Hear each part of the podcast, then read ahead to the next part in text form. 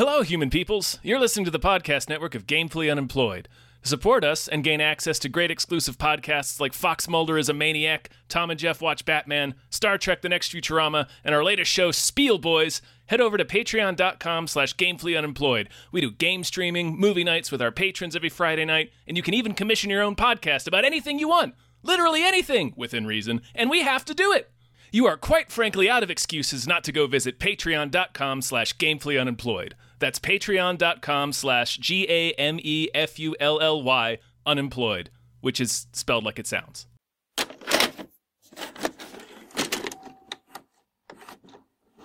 My Ottawa.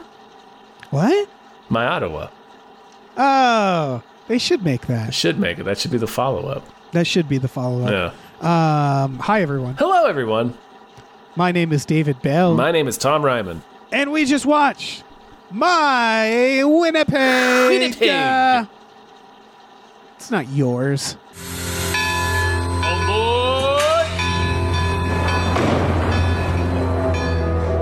Winnipeg. Winnipeg. Snowy, sleepwalking Winnipeg. My home for my entire life. I need to get out of here. I must leave it now. No, Sir. it's ours. Belongs to Um, the world. It does. Uh, hi. So Hello. let's let's let's start a podcast, Tom. Let's do it. Let's. Why don't we do that and stop All fucking right, around? Let's cut the shit. Let's cut the fucking shit. We're always so full of shit. Um, listen, a big old thank you to Steven. Thank you. Steven, our Patreon producer who who who who who made this happen, who had us watch My Winnipeg uh, from the director of The Forbidden Room, Guy Maddin. Love his video games. Um, if you guys remember The Forbidden Room, we covered that not too long ago. Oh, I assume I haven't looked it up. I assume Steven had us do that as well. Um, would have been a weird coincidence if he hadn't. I had not seen this movie before. This is from 2007. Knowing it's from the Forbidden Room guy, I was ready for anything. yeah, I was pretty excited um, because that I really enjoyed that movie. That was that that movie has stayed with me since we watched it. Really strange, but Yeah. Yeah, oh yeah. This movie is a it's labeled under comedy documentary and it's about Yeah. the city of Winnipeg. it's it's about Winnipeg. yeah. it was it was made for like Canadian government whatever the channel. Um and I'll give you a quick background. Uh, the only thing I found about it was that the producer appar- apparently told Guy um Guy Maddin don't, quote don't give me the frozen hellhole everybody knows that Winnipeg is. So in a lot of ways I feel like the movie is done sarcastically based on that note. Because the movie basically it's a lot of things. It does makes- feel pretty sarcastic. It doesn't it? Sometimes. What'd you think of this movie? This is a fascinating movie. Um, Yeah, I, I really enjoyed it actually because me too. um, the stuff about Winnipeg, like I assumed was true, uh, and then looking it up, it is. Like this, the different Yes. Crazy stories he tells about the history of Winnipeg. Uh, I think some of the early stuff is uh, maybe not true, but like from It's- the yeah, labor strike mixture. on, it's it's all those are all real things that happened. Like even Yeah. if if day was a fucking thing. Yeah, if day is his thing, which is Yeah. nuts. That's a day where they pretended Nazis invaded. Yeah, I think we wrote about it on Cracked, but Oh yeah, we must have. um, Um, but yeah, and then it's interwoven with a documentary about his own life that is definitely uh, not literally true. But what's Yeah, what's interesting about it is we do wind up getting what I assume, um, just in good faith, is probably an honest depiction of what his childhood was like. yeah, Like yeah. we do, we do kind of know everything about well, not everything, but the broad strokes of him growing up in Winnipeg. Right, Guy Maddin is a character in this. He's played by someone else. Yeah, Um, but he, that's he- him he doing the might do the- narration. that's yeah, him doing the narration. the narration. Um, and it's definitely like so. What this movie is about, um, and it is about something. Um, the what it's literally about is a man on a train, and he's trying to leave Winnipeg, and he's drifting in and out of sleep, and I think that plays into kind of the style of the film because this the film is almost like poetry. The narration is a lot of repeating lines, the forks, the lap, the Yeah. forks, the lap. The fur. um yeah, he's basically he's talking of- about a vagina, Dave. he is. Um and it's a lot of like yeah, like free association thoughts. That's what I was Um, gonna say. Um, the first part of this film definitely. Um, then the rest of it kind of just does still follows the free association. But the first Right. part of this, where he's on the train, does it feels like he's like showing us what it's like to see someone's thoughts if that makes sense Yes. like we're seeing him come up with the idea to make this movie and it's like we're watching a film of somebody's thoughts so it's free Exactly. association uh, images words uh, uh, random narration and then it- yeah it's it, that's really what came across it's It's interesting a that you it's landed yeah. on a similar thought yeah it's a controlled ramble. So like there's a there's a podcast called Sleep with Me that I used to listen to. Uh, it's just a guy with a calming voice and you're supposed to fall asleep to his voice. And he's it's very much in this style, which is like a rambling thought that you can't quite grasp.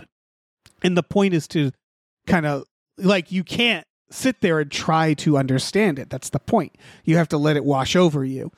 Um and this very much has that dream state feeling. So that's the literal like plot. What it seems to be about because it's in black and white. It's the funny thing about this guy, um, literally named Guy Guy Maddin. Um, his films they always you always think you're about to get like NPR humor. You know what I mean? Where you're like, ah, this is going to be like sophisticated humor. Oh, in, yeah. in other words, not funny. Like that's what that interprets like Prairie Home Companion shit. geography jokes yeah like Exactly. And so I'm always prepared it's for real that. dennis miller shit Yeah, and it always kind of starts that way. It's a little bit of a slow burn. Like the humor is a little dry, and then it gets absurdist, and it becomes basically, I think you should leave style humor. And you're like, I think oh, we said Adult Swim for um Yeah. the hid what was it Forbidden Room, and this has a Forbidden similar similar vibe to it for a lot of it. right. But it also all fits because so most of this movie is in black and white, except when it's not. And I don't know if you got this impression, but I think the movie is ultimately about nostalgia. It's called My Winnipeg, and it's about the ownership of nostalgia, the idea, and how silly that is, and how like insidious and weird people can get about their nostalgia. Because that's ultimately what he he goes into, right? It starts getting the movie starts getting hostile. It starts getting like hostile towards change, and like what we slowly realize is that the narrator is kind of out of his mind a little bit. A little bit, Um, but it's So- I think so. I think it's more specifically not necessarily.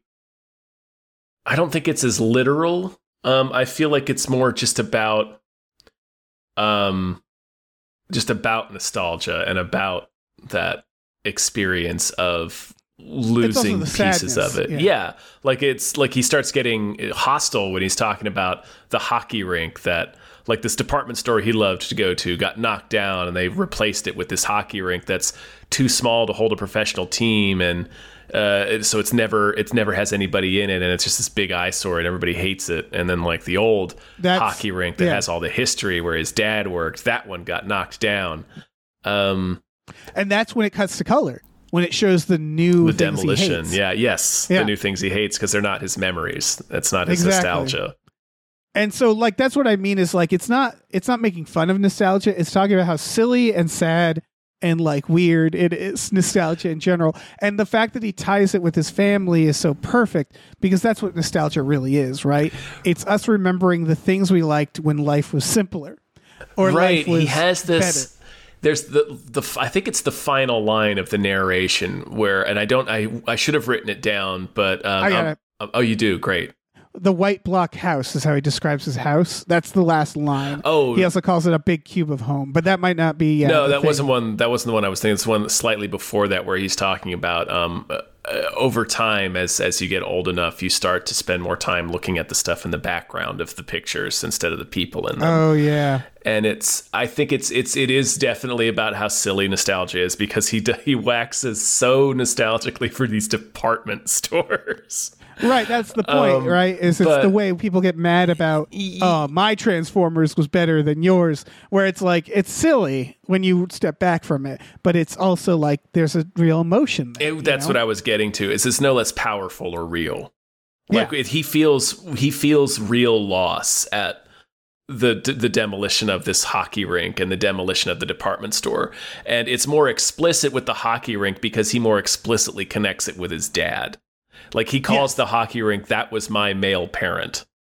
Exactly. Yeah. So you start, yeah, you start. He does this thing, and he does it for comedic value as well, where he just like lets go a little too much information. He does, yeah. I, I love how much he emphasizes how dead the family dog is.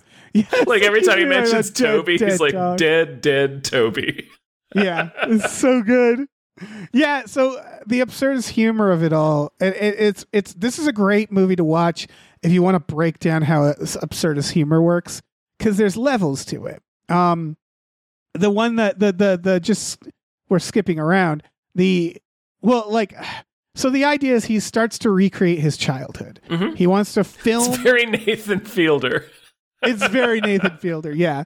The idea is he's going to hire a bunch of actors and his actual mom, who is not his actual was mom. not his actual um, mom, but Anne Savage, um, the actress, but uh, to recreate his childhood moments so he can untangle himself from Winnipeg, as he puts it, so he can understand why Winnipeg has this grip on him. And the whole time, again, he describes Winnipeg as this mystical place. Um, and that's part of the absurdities, the the secret, the secret um, roads of Winnipeg, yeah. and like he missed, he makes it sound like this really like again, it's part of the nostalgia, right? Yeah. Everybody's town is the most spectacular. has these odd stories to them too. They're Yeah. so so mundanely odd, but odd nonetheless. Yeah, Like he mentions they have a big like garbage hill or something. And where I grew up in Hampton Roads, we have Mount Trashmore. We had the exact same thing. Exactly. Whereas they just took a landfill and they uh pay, covered it over with dirt and made it into a big hill. Now it's a park. Yeah. like- the the sm- the smallest park in this really resonated Yeah. because our town had a milk bottle, a giant milk bottle that was like got graffitied and was a big deal because it was like the oldest thing in the town. And well, not the oldest because it's New England, but it was pre- it was like from I don't know the 50s or 30s. And then they like had the U.S. Army come to like protect and move the milk bottle, and it was like this big deal. Yeah. And it's like it's just a giant milk bottle. That's Well, it. There's something else I wanted to point out related to that because I'm not sure that it's certainly the, there's this there is an element of how silly or it's it doesn't make logical sense that he's certainly trying to point out. But there's something Right. about the tree specifically, um, and then about just The how tree was yeah. well, just real quick, just how like um like he's really uh heartbroken over demo the demolition of these buildings. Like it's a Right. point it's a point he makes a lot. And it's a point I've heard other people make about like um so like uh, the UK or Canada versus America or the United States where in the United States there really aren't very many old buildings because we do we don't it, it, stuff just gets knocked down routinely and I'm sure that's probably the case everywhere but it just it's interesting that I, I wonder if that's a genuine cultural thing where it's if if constant um building and then raising and then building on top of stuff uh, in a commercial sense is as common. I don't know. Oh yeah. Okay, so uh, I, as I've mentioned many times, I'm from New England. You, you must understand. I'm sure you've had this too because you're from the East Coast, so you you're no stranger to this. Um, historic districts, historic Deerfield, Massachusetts. yeah, we have a historic district where I grew up. Yeah, where these these houses because New England. The thing about you know the East Coast, and it's nothing against the West Coast. I actually really love the nostalgia on the West Coast, but it's the East Coast nostalgia is older. Uh, uh, by nostalgia, I just mean like historical buildings. You know, it's it's there's a restaurant in Boston that's the first restaurant in America. We, it's like you know we this is where Yeah, uh America started, I should say, not civilization, obviously here, but there's a lot of like So, uh, historical. so you're Old-timey yeah, pilgrim Okay, shit. I think that. uh, So you're suggesting And- that's just because the country's not as old, not as old well, I was just going to say in, in terms of the United States. Sorry. I think there's this constant idea of like like so I I think about I think about it's a combination of nostalgia and also like I think people just find like in, in and it's not so like in the town I grew up in there was an insane asylum and it got shut down in the 90s. It was actually one of the leading asylums Danvers, like one of the first right? ones. No, not Danvers. That was um uh d- a different area. This was the Northampton State Asylum and it it got shut down because they weren't treating the patients well. It was a terrifying asylum. Um and like it had, you know, obviously Reagan played a part, but also, you know, the asylum um was one of the first places to like speak out the patients there. And they got it shut down and of course that's a whole other story. But the point is that this asy- asy- asylum then sh- stood there until my adult uh adult life. It was used in horror movies. You can see it in cider house rules. Um it it, it it's a very terrifying like picture an asylum. That's what you're picturing. That's what it was Got right? It. Yeah. Like yeah it, and i used to i broke into it as a kid or as a teenager Of course. Why it wouldn't was you? It's it's right there. Right, but the place was just rotting. It's just this old horror movie creepy asylum, right?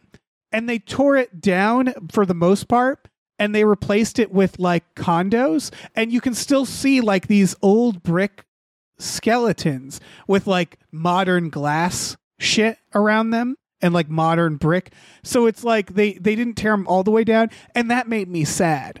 And what's funny about that is like why? It was just rotting.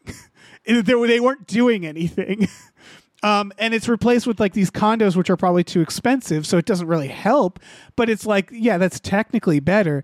So it's this feeling of like, I think architecture is ugly now. You know, like I look at my town when I go home, and it's these New England like old buildings, and then McMansions, and it's like that's disgusting. You know, like that aesthetically bothers me. Yeah. And so I think it's this thing of like there are very valid reasons and it's not like progress. It's how it's like how they're going about it, the aesthetics of it, right?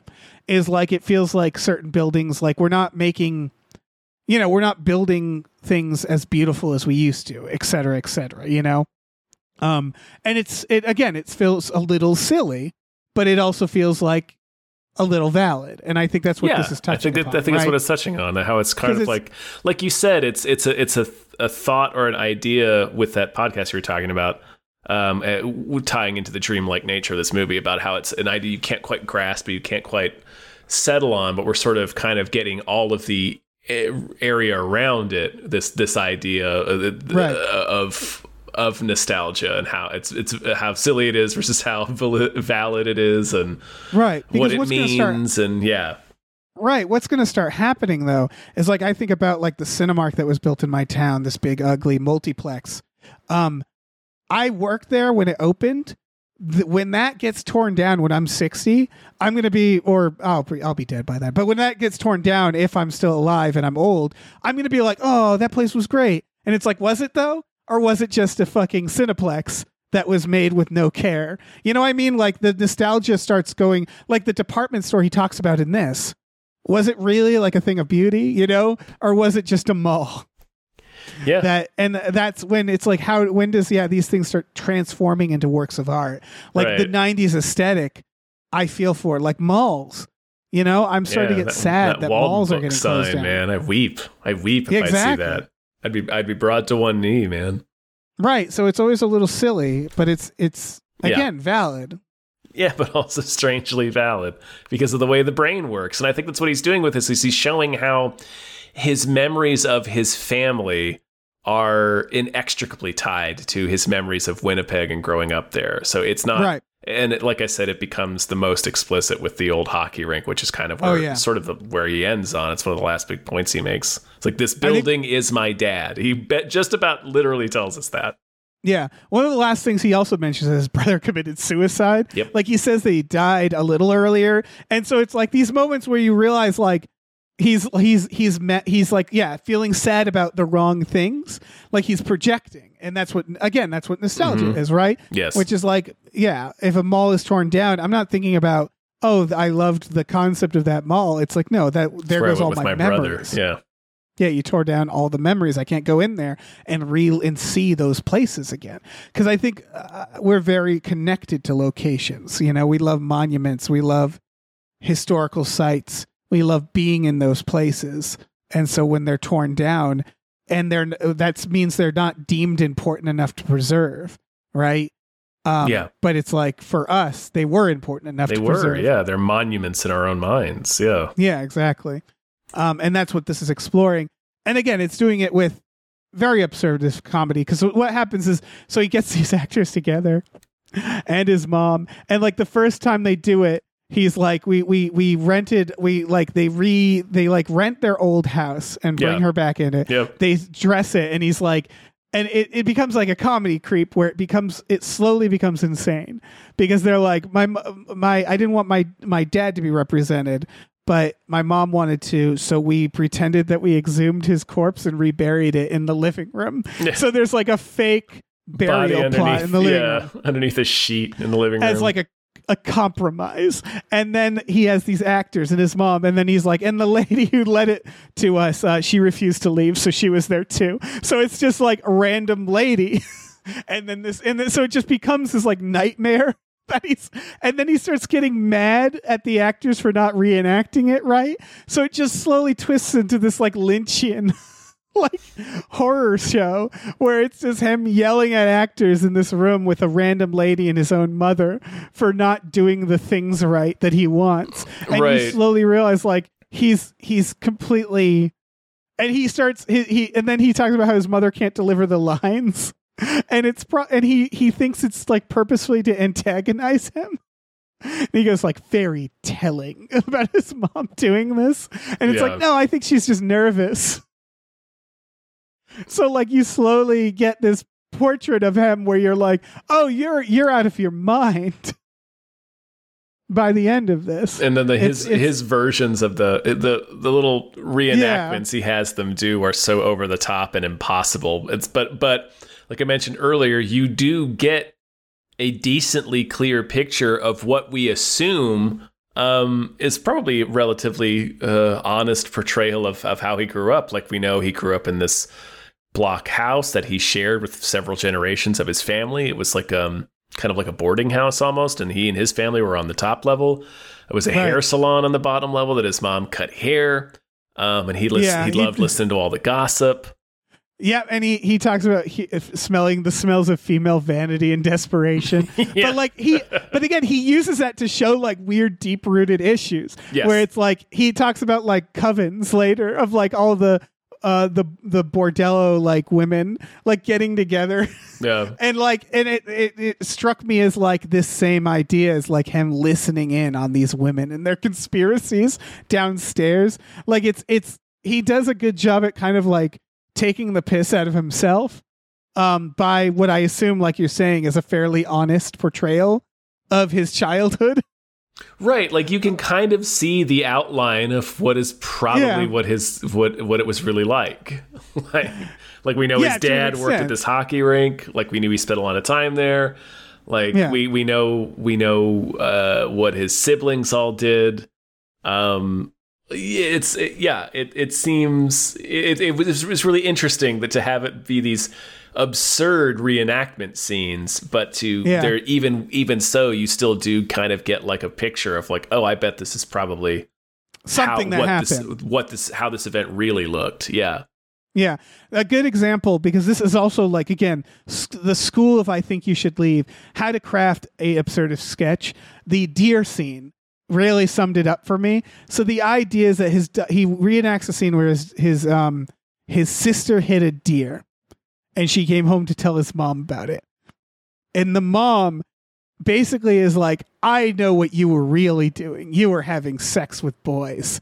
Is the the mom's accusation right. And the car is then they- smashed in and covered in blood and fur.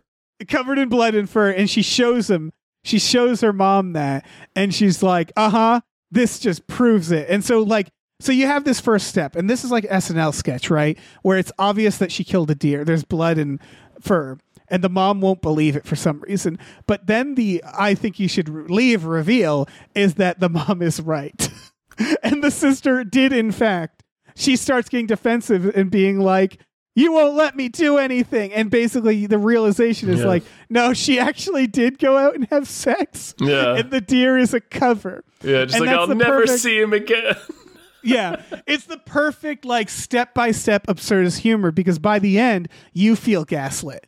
Like at, the idea is like you feel like the characters are insane, and then by the end you feel like you're insane. Well, then it cuts back to him because he introduces the idea of this reenactment by saying, "Let's see if it, it, was this huge fight between my sister and my mom. I forget what the consequences all were, but he's like, Right. I wanted to see in the re- reenactment whether." It, it, it really was my sister's fault, or if my mom was perhaps to blame. And then you see this outlandish scenario where, uh, you know, as we describe it, and the it cuts to his, his narration comes back in. He's like, "Yeah, my mother really did always have a power where she could just look at you and read right into your thoughts." Like he, like he gaslights himself with his own absurdist sketch. Exactly, because like clearly what happened wasn't the sister confessed, but he yeah he adds that, and like this yeah again it's the you I'm sure there's a, st- a real occurrence happened here, but he like yeah gaslights himself into believing that Right. yeah. Like I wouldn't be No, surprised if right. if an actual event in his household was his sister came home and said I hit a deer and her, their mom was like, "No, you didn't. You were out with boys." I can believe yeah that exactly. happened. Yeah, that's a good excuse. Yeah. I assume in that version, like the car was fine or something like that, or like, or or the mom was being paranoid. But yeah, just bringing it. That they later do the same thing where his the last memory he reenacts is his mom being too tired to cook them dinner, and like what he's actually talking about is his mom probably getting sick or being in her old age or something, and they make her just seem selfish about it, where Yeah. she's just like she's just like, I don't want to anymore. You do it yourself. And she keeps saying, I don't have any other recipes. Is her, the reason? Which again, absurdist. It's a, it's a very Tim Robinson thing to say. yeah, she ran out of recipes. I don't have any And more so they- recipes. They then sick the parakeet on her. And he, uh, the little boy, I think portrays him, goes, spray your filth in her hair to the parakeet as it attacks her. And then he tells another story about how his mother His mother- murdered a parakeet in one blow. A 75 year old parakeet. Yeah, he's like just snuffing out 75 years. She slammed it on the floor. It's very funny because again, it's like you can't tell like what is the actual memory, what isn't. Because then you think about like the mythology that happens, right? Where when you're a kid, you're told a story from your parents' point of view, mm-hmm. and maybe you don't understand what all the words mean, and maybe you interpret them to mean something else, and then you like grow up and you like forget the specific words, you just remember the broad strokes, right? So like if you don't talk to your parents about this sort of stuff, you end up like making up these wild stories, I think, based off like them exaggerating probably in the moment and then also just getting older in your brain. It's a again, it's about like how our brains what our brains do to memories, right? Is these reenactments are like these like vague childhood memories that he's interpreted in insane ways. Yeah. Yeah. That's interesting. I hadn't thought about that. Yeah, again, I think the whole thing is about nostalgia, right? It's it's the entire thing, my Winnipeg, the black and white, the dreamlike state, um, the the absurdist interpretations of events, the the weird anger and like the way he's describing everything. He again, he describes it like hun- things like Hunter S. Thompson. Like it's really hmm like the the war of the grid, the the the two sets of streets in Winnipeg, the back roads. He says, um, he called. They say he says they are the weedy landscape of shady abandonment, like about yeah, these back very roads. Thompson, yeah. Yeah, and it's like, what are you actually describing? I'm not sure. Bent over mattress, mattresses bent over and stained, covered up by our forgetful snow. Right. I think all he's describing is like alleyways. Yeah, they're just alleyways. Like, what the fuck, man? roads. But he Um, talks about no. them like this With such like, reverence, yeah. yeah, and that's the whole thing. Like it's this Um, secret underworld that nobody knows about. It's just like, no, it's everybody's backyard, man. That's where the trash Yeah. cans go. And again, I think that comes in the sarcasm, the Yeah. initial note of like, don't make Winnipeg just seem like a boring place. And it's like, all right, I'll make it seem like a magical land. I'll make it sound like fucking Narnia. The fucking frozen horse heads, Dave. Oh, it's the best. The frozen horse heads that stuck up out of the frozen river for an entire winter. apparently. It's the perfect way to show a hellhole. so like the the the this one I couldn't find information on. I don't know if this is true, but the pictures looked fucking real. There was a lot of footage and pictures and stuff. Yeah. It looked pretty authentic. the idea is a bunch of horses got spooked um i think during a storm and they all accidentally went out on the river during you know winter uh, and they froze they panicked and froze up to their up to their necks. So the river fro- froze over with like it looked like 10 uh horse heads just sticking out like statues as he puts it like a chessboard of all fucking Yeah. knights. Um and it was this like gruesome thing that then just like didn't go away. Because it's just this like dead horses frozen in panic their faces just sticking out from the ice and everybody has to just look at it because it's like what are you gonna do right? Like you're gonna pay a lot of money to get the fucking horse corpses out of there? And then it just slowly becomes a landmark and then it becomes um like a place where people start having picnics and just enjoying it because again Yeah. it's like the most interesting thing in their lives and then he talks about how like lovers went there and there became a horse baby boom based off of people fucking around the dead horse heads can't be and it's true. just like I'm I know. desperately trying to find out whether or not the frozen horse heads are true. but again it, it's all things that feel true we mentioned the tree the idea is there's yeah. Winnipeg the has that, the record The fact that if day is true. Sorry, I just wanted to say that. Real Oh quick. yeah, Anyway. no, yeah, where there's these moments that are like if day, which spooks the gay buffalo, I believe, is what uh is what he says. Mhm. Who then stomp a, a amusement park. So it feels like it's true to a to a point. Um, Yeah. but it's like it's hard. Like it feels like he's using like town rumors in the documentary or something like that. Oh, The- for the sure. one- yeah. the one that felt the most true to me was the tree because it's the world's smallest park is the idea it's winnipeg has guinness book world's record for the smallest park and it's basically just this small island between the roads with a tree and everybody's really proud of it. And then they're going to cut down the tree and a bunch of like old ladies make a chain around the tree because they don't want it torn down. And this is perfect because he's basically talking about later the nostalgia he has for like this stadium getting you know Mhm. like it's it's the same it's the uh, same idea and they win the mayor the mayor calls it off and it's like a victory and then he's like and then the next day vandals blew it up Vandals bombed it. Yeah. yeah presumably working for the city. Presumably working for the city to take out this tree. yeah it's so good um it's so like again all these weird little yeah the the um the golden boy parade Yeah. where it's just a beefcake parade for the mayor to judge i think the mayor is depicted as a guy with like a big fake beard It's impossible to tell. it's impossible to tell what what truth is what is truth and what is fiction Yeah. because it's Or what is again, just like rumor and yeah. Yeah, exactly. Where it's like I'm sure there was some version of this. Um it's it's so oh man. Yeah. And the whole thing is done in the style of kind of the Forbidden Room where they have the um the the, ti- the silent film title cards, but it, it's it's sort of like, yeah, it just it feels like thoughts, like I- impressions that you might have in your mind. So it, it's it's very well done in in that sense too. Right. Um, The um the pool, I loved the title there, Dance of the Hairless Boners. oh man, For the gender separated pools um that were stacked on top of each other. And again, that feels like it's probably to some extent real.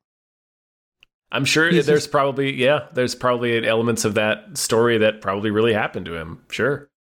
Yeah.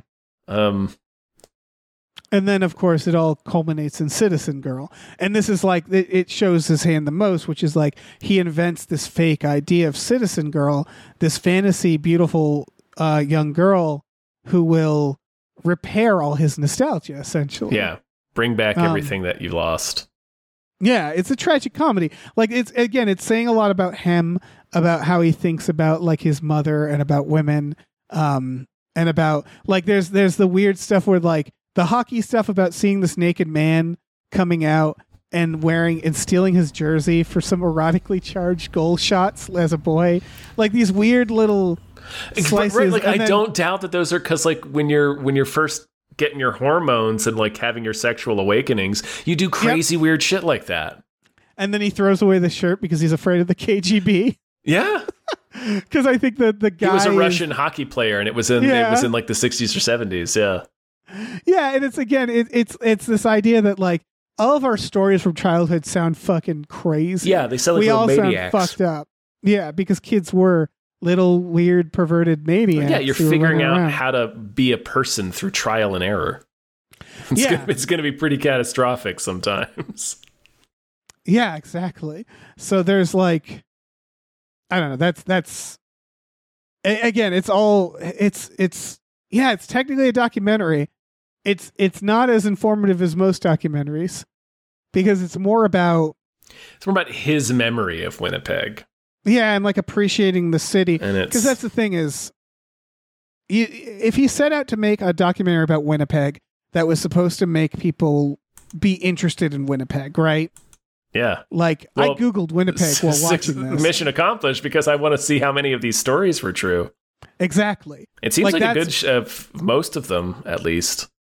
Most of them were, and they're not like amazing stories. That's the thing. They're no, they're just like they're just like perfectly odd in that I don't want to say small town because Winnipeg's not a small town, but like in that small town way, where it's just like these odd stories that are just like well, they're not like fantastic, but they're just like the perfect amount of strange.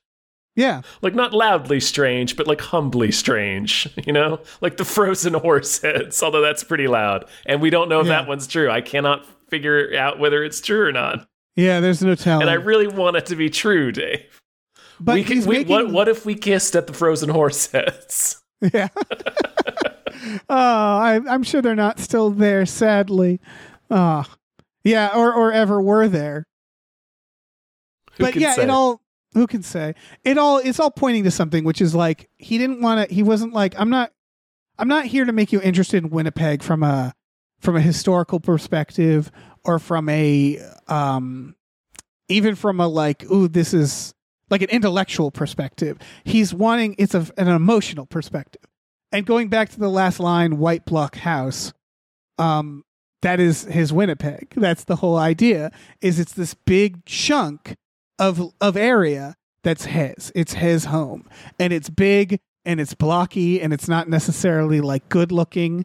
Like that's the whole thing. Is he talks about his house being this like kind of this abomination, big chunk of house, um, big big slab of home that's his, and that's what he's basically concluding with Winnipeg as well. Is it's like it's not beautiful, it's not necessarily interesting, it's cold, um, but it's his home, and he's making that appeal to us of like this is why it's my home, Mhm. this is why I love it, and you and you, he he succeeds, you know Yeah.